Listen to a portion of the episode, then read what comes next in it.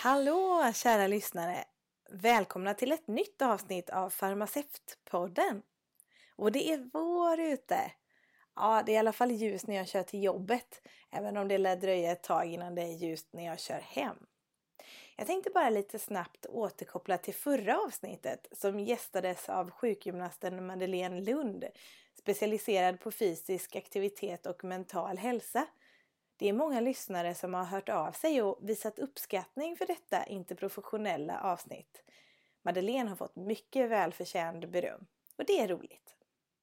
Men idag ska vi prata om någonting helt annat. Apotekaren som gästar detta avsnitt brukade sommarjobba på apoteket i Jönköping där jag debuterade i recepturen. En oerhört gullig, omtyckt och duktig tjej. Det är många år sedan vi jobbade ihop och våra karriärer har tagit helt olika riktning. Men det tänker jag att du ska få berätta om själv. Varmt välkommen till Farmaceutpodden Alexandra Gustavsson, farmakovigilans på MSD. Och du är med oss på telefon idag. Ja, jätteroligt att få vara med. Tack så jättemycket Isabella. Ja, det är klart. Och jag är så ivrig och jag vill direkt att du ska berätta för mig vad farmakovigilans är och vad du gör. Men jag får stilla mig lite för jag tycker att vi ska presentera dig för lyssnarna. Ja, eh, jag heter Alexandra Gustafsson. Jag är 28 år gammal och kommer från Jönköping. Och det var ju där jag träffade Isabella som du precis nämnde. Mm. Jag pluggade till apotekare i Göteborg eh, och efter att jag var det så flyttade jag till Stockholm eh, och där bor jag nu också. Och efter att jag var färdig med plugget så jobbade jag på apotek i ungefär ett år. Men under tiden som jag pluggade så tänkte jag att det hade varit kul att testa att jobba inom industrin. Så jag sökte en eh, tjänst på ett generikaföretag och så jobbade jag där i ungefär två år med Regulatory Affairs, kvalitet och eh, farmakovigilans. Mm. Och det var väl då jag fick upp ögonen för farmakovigilans och tyckte att det var roligt. Så um, då sökte jag en ren farmakovigilanstjänst på MSD mm. och där jobbar jag idag sedan april förra året. Så ungefär tio månader har jag jobbat för MSD. Ja, roligt. Och vad är då farmakovigilans och vad gör en farmakovigilansspecialist? Ja, här har jag ju ganska mycket att säga för jag tror att det inte är så många som har jättebra koll på vad farmakovigilans är. Och det är ganska komplext. Mm. Så um, jag tänker att jag ska försöka ge en liten helhetsbild. Så uh, farmakovigilans handlar om uh, läkemedelsövervakning. Och uh, eh, WHOs definition av farmakovigilans är den vetenskap och de aktiviteter som relaterar till att upptäcka, utvärdera, förstå och förhindra biverkningar av eh, läkemedel och alla andra läkemedelsrelaterade problem. Och som du och ja, ni som lyssnar säkert har hört tidigare så finns det ju en historisk bakgrund till det här med farmakovigilans och det är den så kallade talidomid eller neurosedynkatastrofen. Ja, just det. Och talomid är den aktiva substansen då mm. och i Sverige så marknadsfördes eh, läkemedlet under namnet Neurosedyn. Mm. Och man använder det här i över 40 olika länder i världen under 60-talet och det såldes till och med receptfritt i vissa länder. Va? Ja, och det användes mycket av eh, gravida kvinnor för att mm. lindra oro, illamående sömnbesvär. Och man såg på det lite som ett mirakelläkemedel. Mm. men sen så visade det sig att talidomid orsakade fosterskador mm. och över 100 000 barn, vad man mm. vet, föddes med till exempel blindhet och förkortade armar eller ben eller både och. Mm. Om man då hade haft ett eh, bra farmakovigilanssystem så hade man kunnat förhindra det här. Mm. Och det blev liksom lite själva startskottet för farmakovigilans kan man säga. Ja, jag hade ingen aning att det hade med neurosedyn eller att det började redan med det. Det var spännande, det hade jag ingen aning om. Ja, jag tänkte att det var lite kul att höra kanske. Ja, verkligen. Och det som jag jobbar med främst då och varje dag, det är att ta emot information om biverkningar mm. från eh, sjukvårdspersonal, patienter, anställda inom företaget. Men det kan också komma från läkemedelsförsäkringen Mhm. och det är ett privat försäkringsbolag som läkemedelsföretagen kan vara medlemmar i. Och som patient kan man via dem rapportera eh, om man anser att man har drabbats av en allvarlig biverkning. Och så utvärderas det av läkare och om det bedöms som en allvarlig biverkning så får man ersättning, eller man kan få ersättning. Och så Jaha. får vi den biverkningsrapporten skickad till oss om det är vi som marknadsför det läkemedlet. Men måste det vara en, eller måste det vara en okänd biverkan eller kan det vara en känd biverkan? Det kan vara en känd också. Jaha. Vi är ju skyldiga att rapportera alla biverkningar vare sig de är kända eller okända. Jo, jo, men att man kan få ersättning för en känd biverkan, det visste inte jag. Det tror jag i alla fall. Om den är allvarlig. Det var intressant. Mm.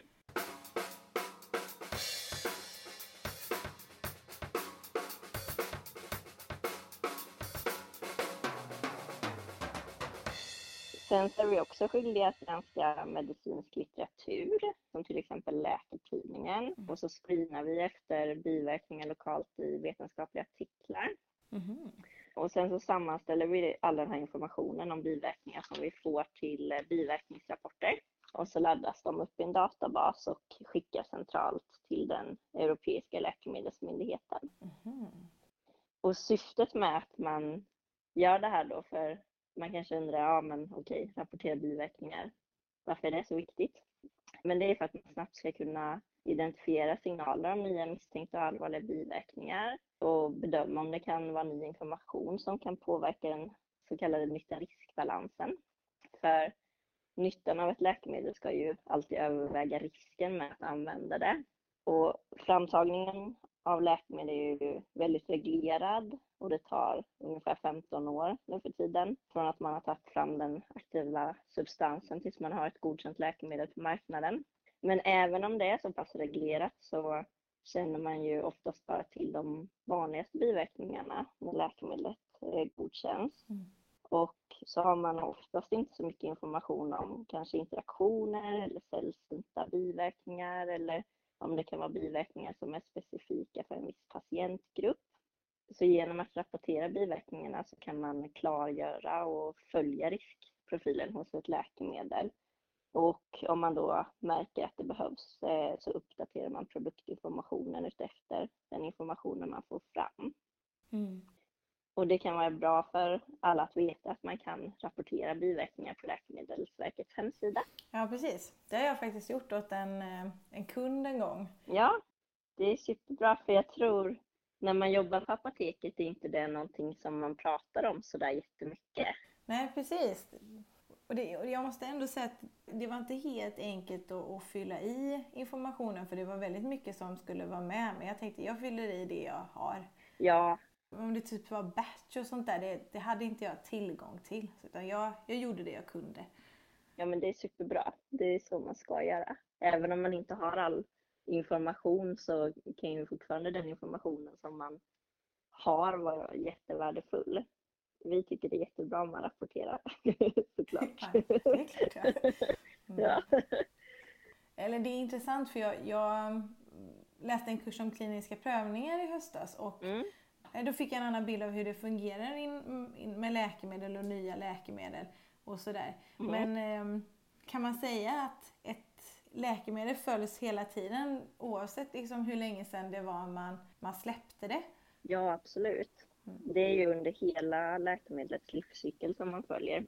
Så det kan ju uppdateras hela tiden, att man får ny statistik, att kanske, ja den här biverkningen visste om, men visste vi sedan innan, men nu har vi fått in mer rapporter så vi kanske borde sätta den som en vanlig biverkan istället för en mindre vanlig eller vad det kan vara.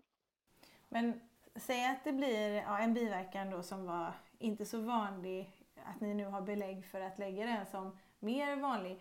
Hur ehm, får apotekspersonal information om att och nu är det en ändring i produktresumén då eller i FASS då förhoppningsvis också? Eh, Det beror lite på.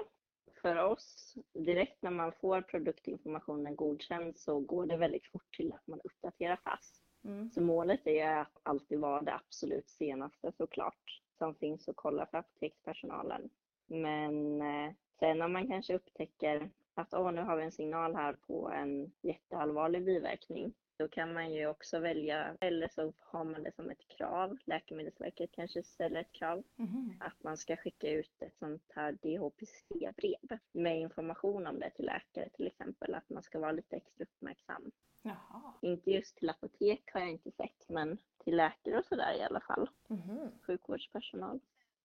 Jo, men jag tror att det kommer upp information i FAST, typ nya ändringar. Så det måste gå, vi ska nog också kunna se om, en, eh, en fasttext har ändrats. Ja, Ja, Nu, nu ska jag gå in och kolla det. Senaste läkemedelsuppdateringar. Vi kan nog också följa om det har skett ändringar. mm. jag tror nu när du säger det att det liksom ploppar upp som någon liten Mm. här, Precis. titta här. Mm. På, på Eh, framsidan så, är det. ja. Mm.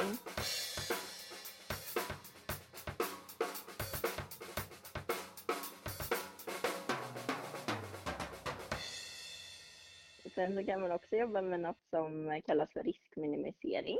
Mhm. Jag har till exempel jobbat en del med något som kallas för ytterligare riskminimiseringsåtgärder. Och det går ut på att man identifierar en potentiell risk med ett läkemedel och så försöker man förhindra det på olika sätt. Det kan till exempel vara att man tar fram ett utbildningsmaterial för sjukvårdspersonal eller patienter och det kan handla om dosering, interaktioner eller biverkningar. Och på så sätt så kan man jobba förebyggande mot felaktig läkemedelsanvändning och biverkningar. Ja, vad roligt. Ja, det är jätteroligt tycker jag. Ja, det förstår jag. Ja, och man uppskattar att ungefär 200 000 dödsfall per år i EU orsakas av eh, oönskade händelser eller biverkningar. Och den totala kostnaden för samhället på grund av biverkningar i EU är ungefär 79 miljoner euro. Oj. Så om man kan förebygga det med hjälp av eh, detta så är det ju en jättestor vinst för Mm. alla. Mm.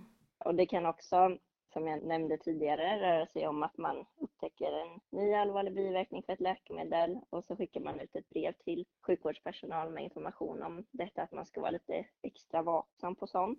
Mm. Och sådana material kommer faktiskt att börja publiceras på FASS från och med den 15 juni i år. Jaha. Det är superbra för de som jobbar på apotek också. Ja, precis.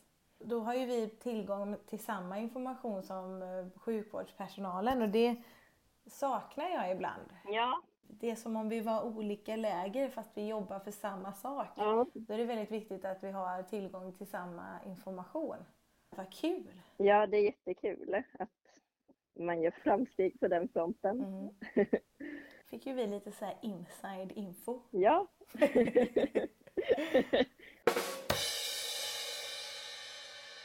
Sen så måste man ju också utbilda sina kollegor i biverkningsrapportering så de vet vad som måste rapporteras. För alla som jobbar på ett läkemedelsföretag är ju skyldiga enligt lagstiftningen att rapportera biverkningar.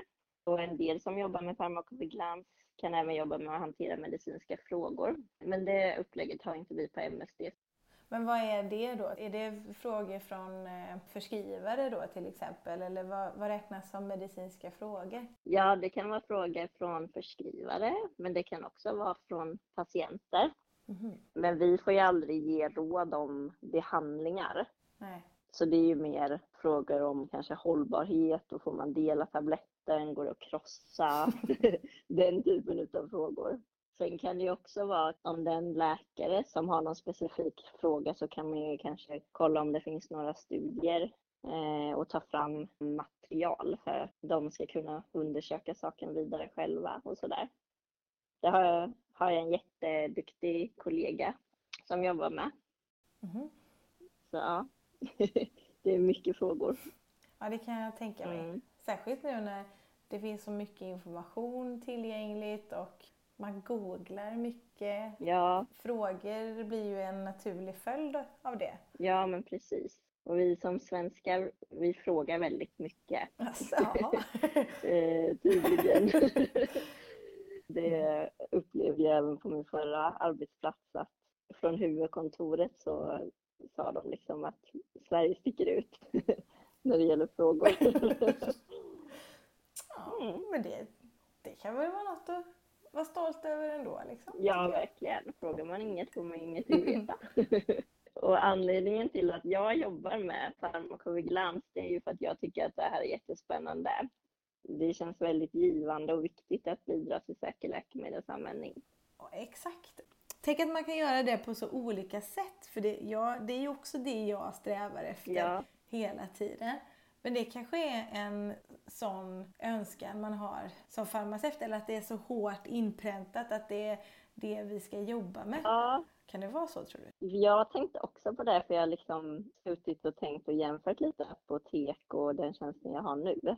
Mm. Och det är liksom den gemensamma nämnaren är ju att båda strävar efter säker läkemedelsanvändning. Så det är ju väldigt lika på ett sätt. Fast ändå olika. Mm, olika. Ja. Likt men olikt. Men det tyckte jag var roligt att höra för då kan man ju ha, eller jobba för det här på olika sätt. Ja, men precis. Det var inspirerande. Ja. Så om man känner att det är det man brinner för, men så kanske man inte är superbra på kundkontakt, så kan det här ju vara ett jättebra alternativ. Till exempel. Mm. Mm. Glömde jag fråga dig varför du blev apotekare? Ja, Men det måste jag ju, det måste jag ju fråga nu då. ja. Men, varför blev du apotekare? Jag kände mig lite bortglömd här nu faktiskt. Nej. Nej, men jag tyckte att kemi och biologi och kroppen var väldigt spännande i skolan. Så jag tänkte väl att jag ville jobba med någonting inom det området. Men sen vad visste jag väl inte riktigt. Men så hade jag en jätterolig kemi och mattelärare på gymnasiet. Per Lindgren heter han. Och han var utbildad till apotekare i grunden. Jaha. Ja, och det var faktiskt han som eh, tipsade mig om att kolla upp apotekarprogrammet. Och så gjorde jag det och så tyckte jag att det lät spännande och intressant och på den vägen är det helt enkelt. Det känns som att det är många som har gått i sådana tankar. Man har gillat kemi och man har gillat kroppen och så har man eh, hittat en utbildning där liksom både och vävs in och så blir man apotekare. Ja, precis. Om det är någon som lyssnar som funderar lite på vad det är de vill bli. För jag tycker att apotekare är kanske ingenting som man hör så mycket om. Man har inte så bra koll på det kanske. Nej. Och om man lyssnar och säger, men jag tycker kemi och biologi är roligt. Så kan man ju kolla upp om det skulle kunna vara intressant. Precis, för det är en fantastisk utbildning. Ja, verkligen. Det var väldigt roligt att, att läsa till apotekare och det är väldigt roligt att vara apotekare. Jag tycker det är väldigt kul att kunna det jag kan. Det är jag stolt över. Ja, det ska man vara. Eh, Oförtjänt, eh, dål, eller inte dåligt rykte, men det snackas väl lite om Inget apoteket. rykte. Nej, precis. Det är liksom lite för lite snack om det helt enkelt, tycker jag. Mm, jag håller med. Nej, men jag tänker också på det här med att liksom när man pluggar till apotekare, de hade kunnat vara lite bättre på information om vad man kan jobba med förutom att jobba på apotek. Precis. Man hamnar ju på apotek i och med att det sista man gör i utbildningen är den här långa praktiken. Så det blir ett naturligt steg för många tror jag att stanna. Ja, ja verkligen. Så var det för Mm. mig. Mm, så är det för mig. Ja. och eh, även om, för man förstår ju att det är en väldigt bred utbildning, att man kan göra mycket och man får höra, ja men du kan jobba på läkemedelsföretag och du kan jobba på myndighet och du kan göra ditan och datan, men man fattar ju liksom inte vad det innebär förrän man har provat eller fått lite mer information från någon som Mm. gör något annat. Mm, precis.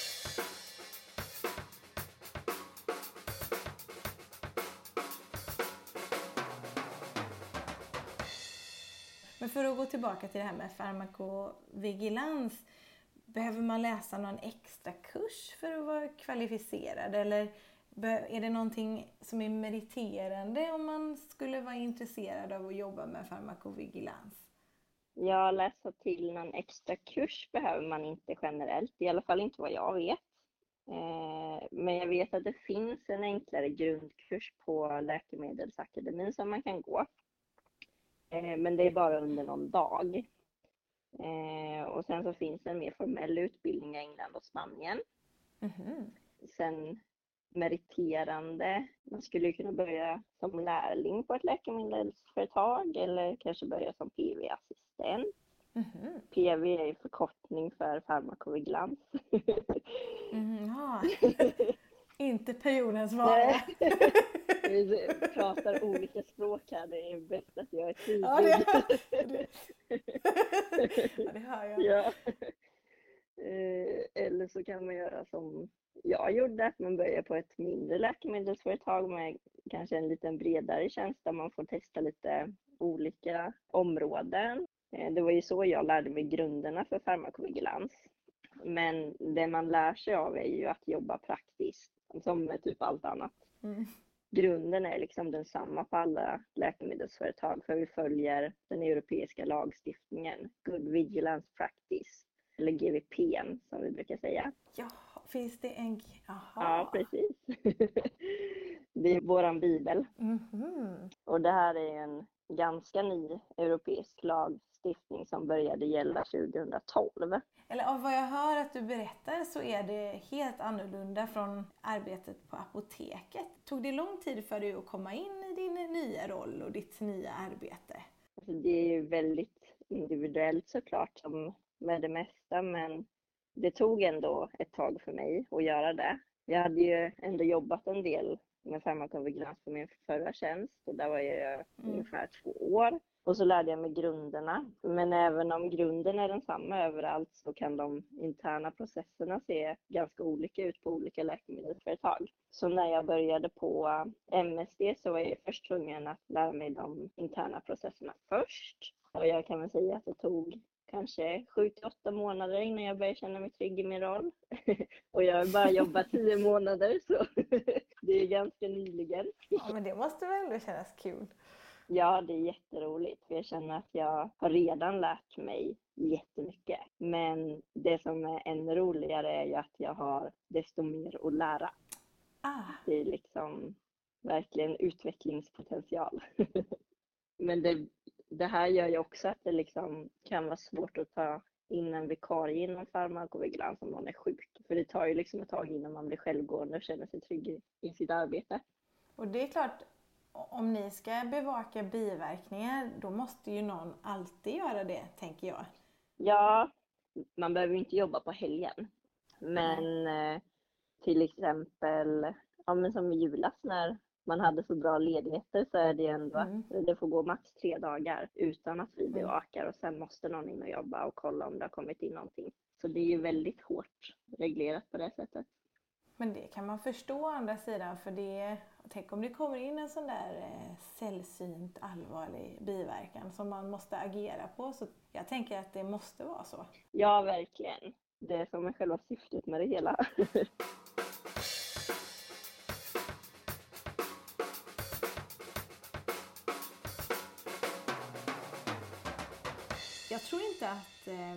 man tänker på det, så varken som privatperson eller åtminstone inte jag själv har kanske inte haft den uppfattningen att man jobbar så mycket med biverkningar.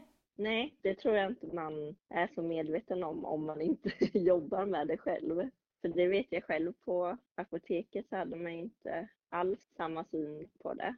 Man är inte skyldig på samma sätt där att rapportera biverkningar men vi är ju verkligen liksom skyldiga enligt lag att göra det. Vi, om vi inte gör det så kan man ju bli av med marknadsföringstillståndet och, och viktigast av allt så kan det ju till och med vara så att man äventyrar patientsäkerheten i sådana fall. Och jag tänker så här att på apoteket så jag kan ha den eh, inställningen att men biverkningar, nu ska vi inte prata om biverkningar, nu ska vi prata om effekten. Nu ska vi prata om nyttan. För ibland kan eh, kunden då vara helt fokuserad på vilka biverkningar det är. Så att för mig Naturligtvis så pratar vi om biverkningar om det behövs och man kan ju ta upp eh, muntorrhet och alla de här den typen av biverkningar som jag tycker man kan göra någonting åt och som kunden kanske inte alls behöver gå och dras med. Mm. Men eh, annars så brukar jag inte fokusera på biverkningar. Det blir väldigt intressant, alltså vilket förhållningssätt man har till det. Jag förstår ju att det är viktigt och jag förstår definitivt att det är viktigt att du jobbar med det. Mm. Men jag eh, pratar inte om det så mycket. Nej, och det förstår jag ju också. Jag menar, jag har ju själv stått där och det är klart, man vill ju liksom inte avskräcka dem från att ta ett läkemedel som de behöver få. Det kan ibland vara så att man hör sjukvårdspersonal säga att nej men den här biverkan, den behöver jag inte rapportera för det, det är ju en känd biverkan. Men det ska man ju ändå rapportera även om det är en känd biverkan, för det kan ju också ändra frekvensen och statistiken över eh, i produktinformationen. Och det är också jätteviktig information, så det kan vara bra att känna till. Ja, just det. Mm. Det är klart. Så tror jag många tänker, nämligen att man tänker så här, nej men det vet de redan om. Men produktinformationen är ju liksom ett levande dokument. Ah, och det är det du menar med att om en kund kommer in och säger jag har det här antikolinergiska läkemedlet och jag blir muntorr av det. Mm. Det gör inte mig jätteförvånad för det vet jag att det finns en viss risk för att göra. Mm. Och då är inte jag skyldig att rapportera det till Läkemedelsverket. Men hade kunden mejlat dig då till exempel eller MSD och sagt att eh, jag får en biverkan av ett av era läkemedel, då är du skyldig att rapportera det. Ja, precis. Ha! Då förstår jag. Det spelar ingen roll om det är känt eller okänt, om man tror att det är orsakat av läkemedlet eller inte. All information som vi har om ett av våra läkemedel som kopplas till en biverkan, det måste vi rapportera. Det här tror jag är nyttigt för många att höra, bland annat för mig själv. Mm.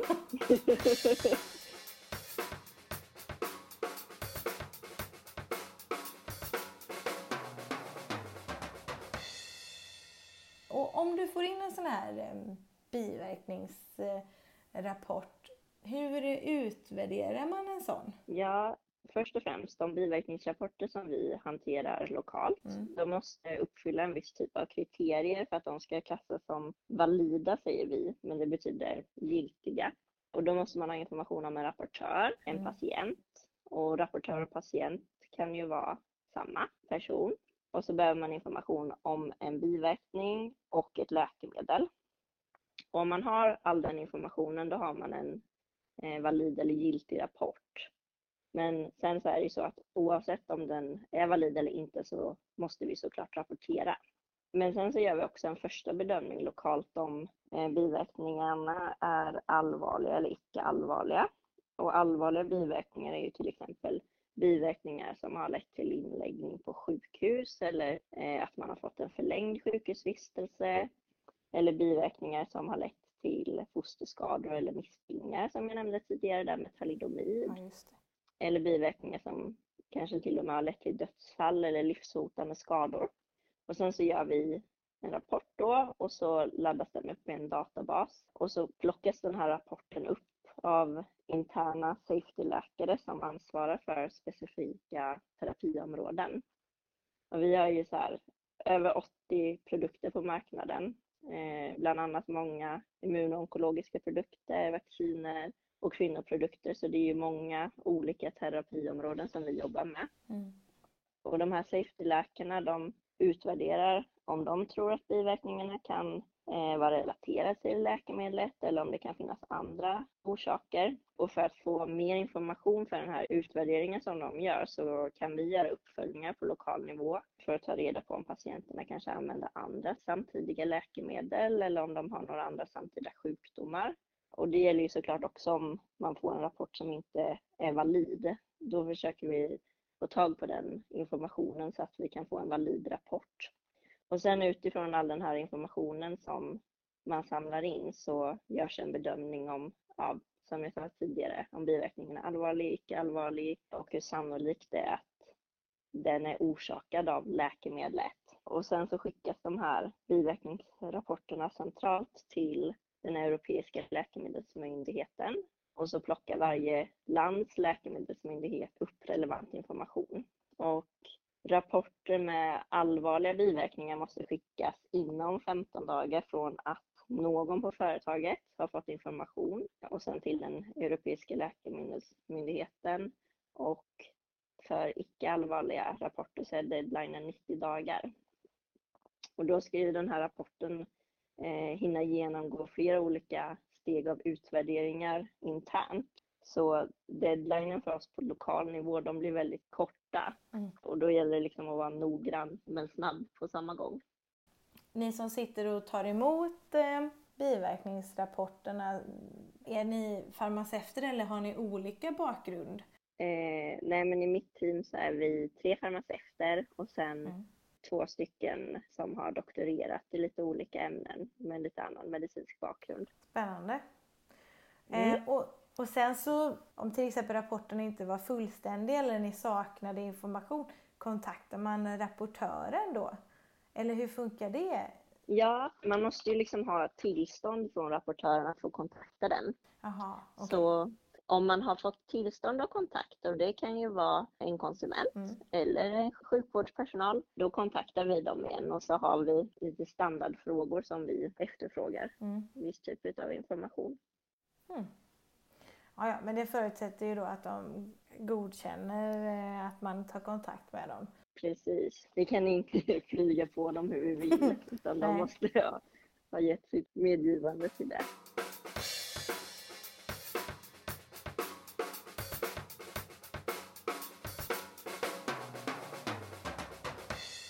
Jag antar att ni även jobbar och behandlar biverkningar från eh, kliniska prövningar? Ja, alltså inom mitt team på MSD så hanterar inte vi biverkningar från kliniska prövningar utan det gör de som jobbar med de kliniska prövningarna. Mm. Eh, men det är lite olika beroende på vilket företag man jobbar på. Och lagstiftningen den är lite annorlunda för spontanrapporter och biverkningar som kommer från kliniska prövningar. Spontanrapporter är ju sådana eh, biverkningsrapporter som vi jobbar med. Och det är alltså rapporter som rör marknadsförda läkemedel och som är ute på marknaden. Mm. Och kliniska prövningar har ett annat regelverk då? Precis. För att det hanteras på ett annat sätt, ja, antar jag då? Jag kan inte det exakt för jag jobbar inte med det men det är lite hårdare, ännu hårdare deadlines. Jag skulle precis eh. säga det. Jag, jag tror mm. de jobbar med ännu snävare deadlines som du säger när det gäller hur mm. fort eh, allvarliga biverkningar ska rapporteras. Precis. Ja, men ja, det är intressant. Så det heter spontan eh, rapport då, det ni får? Mm. mm. Eh, och du har ju redan varit inne lite på det här eh, att eh, du eh, jobbar för att främja rätt läkemedelsanvändning och att, att, att risken, nej, nyttan ska överväga risken och så vidare. Kan du beskriva ett eh, tillfälle där du har känt att du har bidragit med din farmaceutiska kompetens för att göra skillnad då, ja, där du jobbar idag? Ja, det är kanske är lite svårt att ge så ett specifikt tillfälle, men jag känner absolut att jag gör skillnad och det är faktiskt varje dag. För som du nämnde så bidrar ju biverkningsrapporteringen till eh, ökad patientsäkerhet och ökad kunskap om risk-nytta-balansen för våra läkemedel.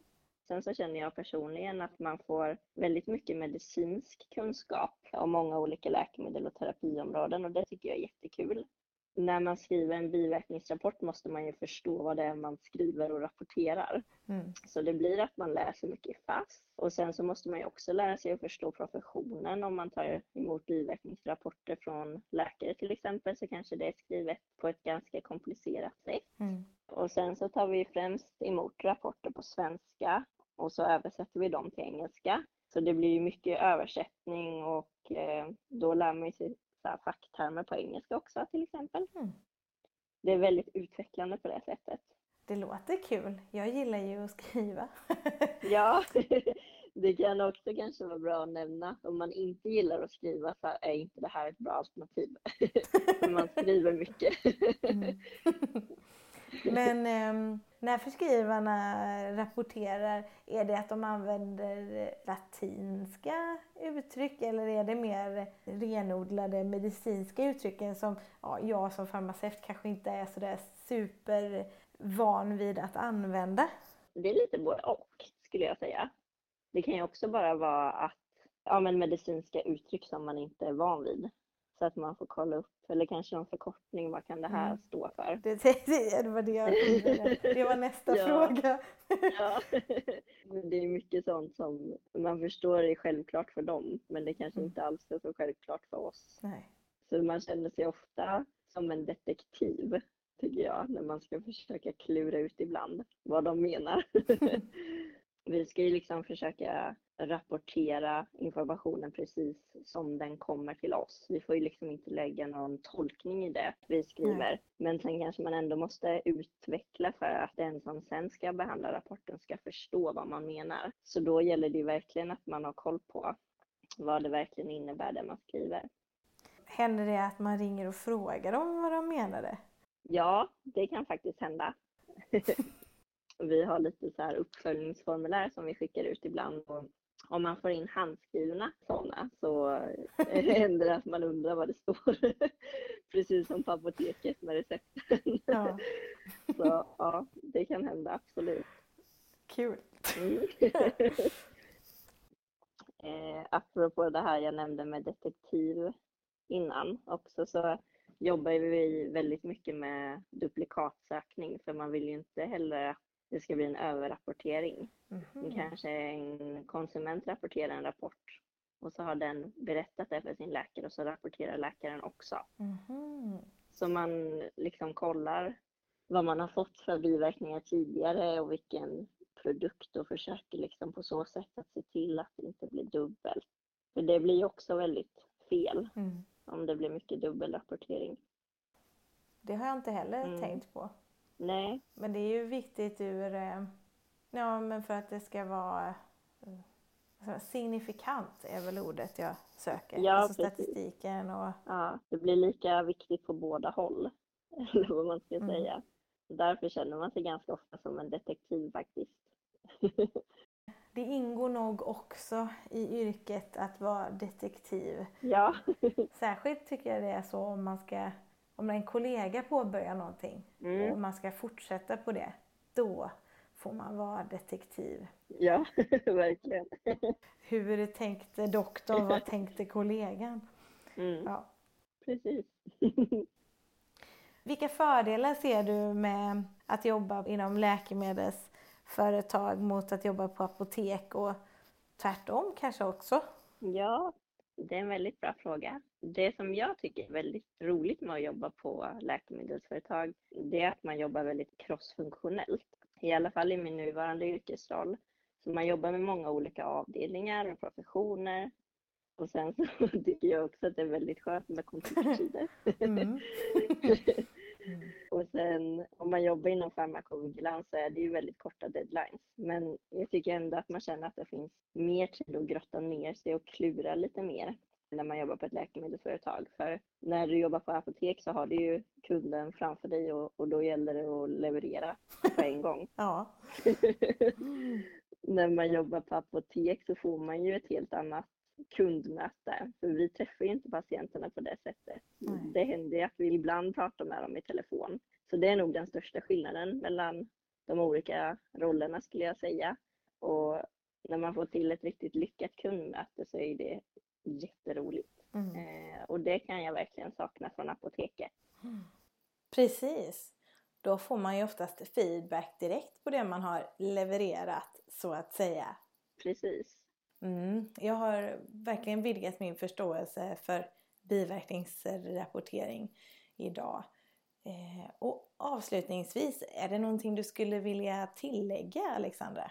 Ja, jag hoppas att ni som lyssnar har fått en lite bättre bild av vad farmakovigilans är. Men jag tycker i alla fall att det är jättekul att jobba med farmakovigilans. Så det kan jag verkligen rekommendera om man tycker att det här lät intressant. Och sen kan jag också varmt rekommendera MSD som företag. Det är jättekul att jobba på MSD för det är ett väldigt så här, innovativt läkemedelsföretag med många olika läkemedel inom många olika terapiområden. Och det är väldigt inkluderande också för man man jobbar liksom med anställda från hela världen, många olika yrken och bakgrund.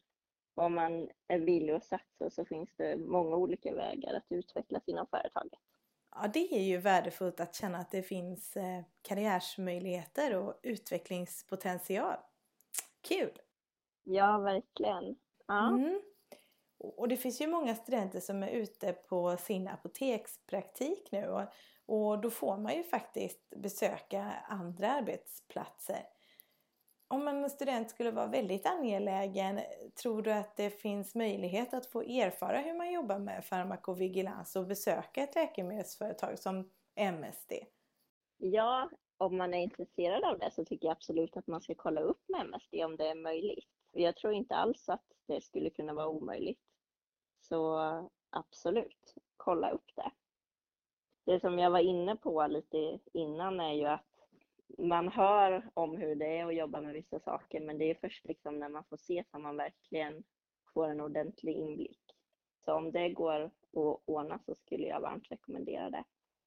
Det hade jag velat göra när jag pluggade kan jag säga. Jag med. Ja. Det är många ställen jag hade velat besöka om jag fick göra om min praktik igen. Så till er som kan, ta vara på den här tiden och njut av att eh, vara studenter. Ja, verkligen. Med detta sagt så stort tack Alexandra att du har tagit dig tid att vara med i Farmaceutpodden. Ja. Det har varit jätteintressant att eh, lyssna på dig. Tack till er som har lyssnat. Och om du gillar Farmaceutpodden får du gärna följa den på Instagram och Facebook.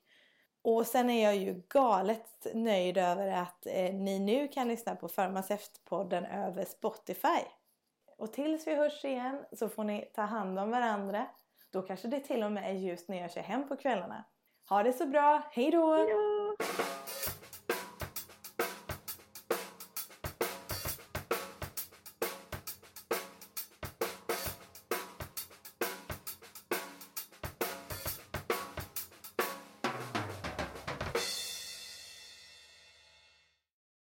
Producerat av Isabella Stenmark för Farmaceutpodden. Trummor Fredrik Podgorski.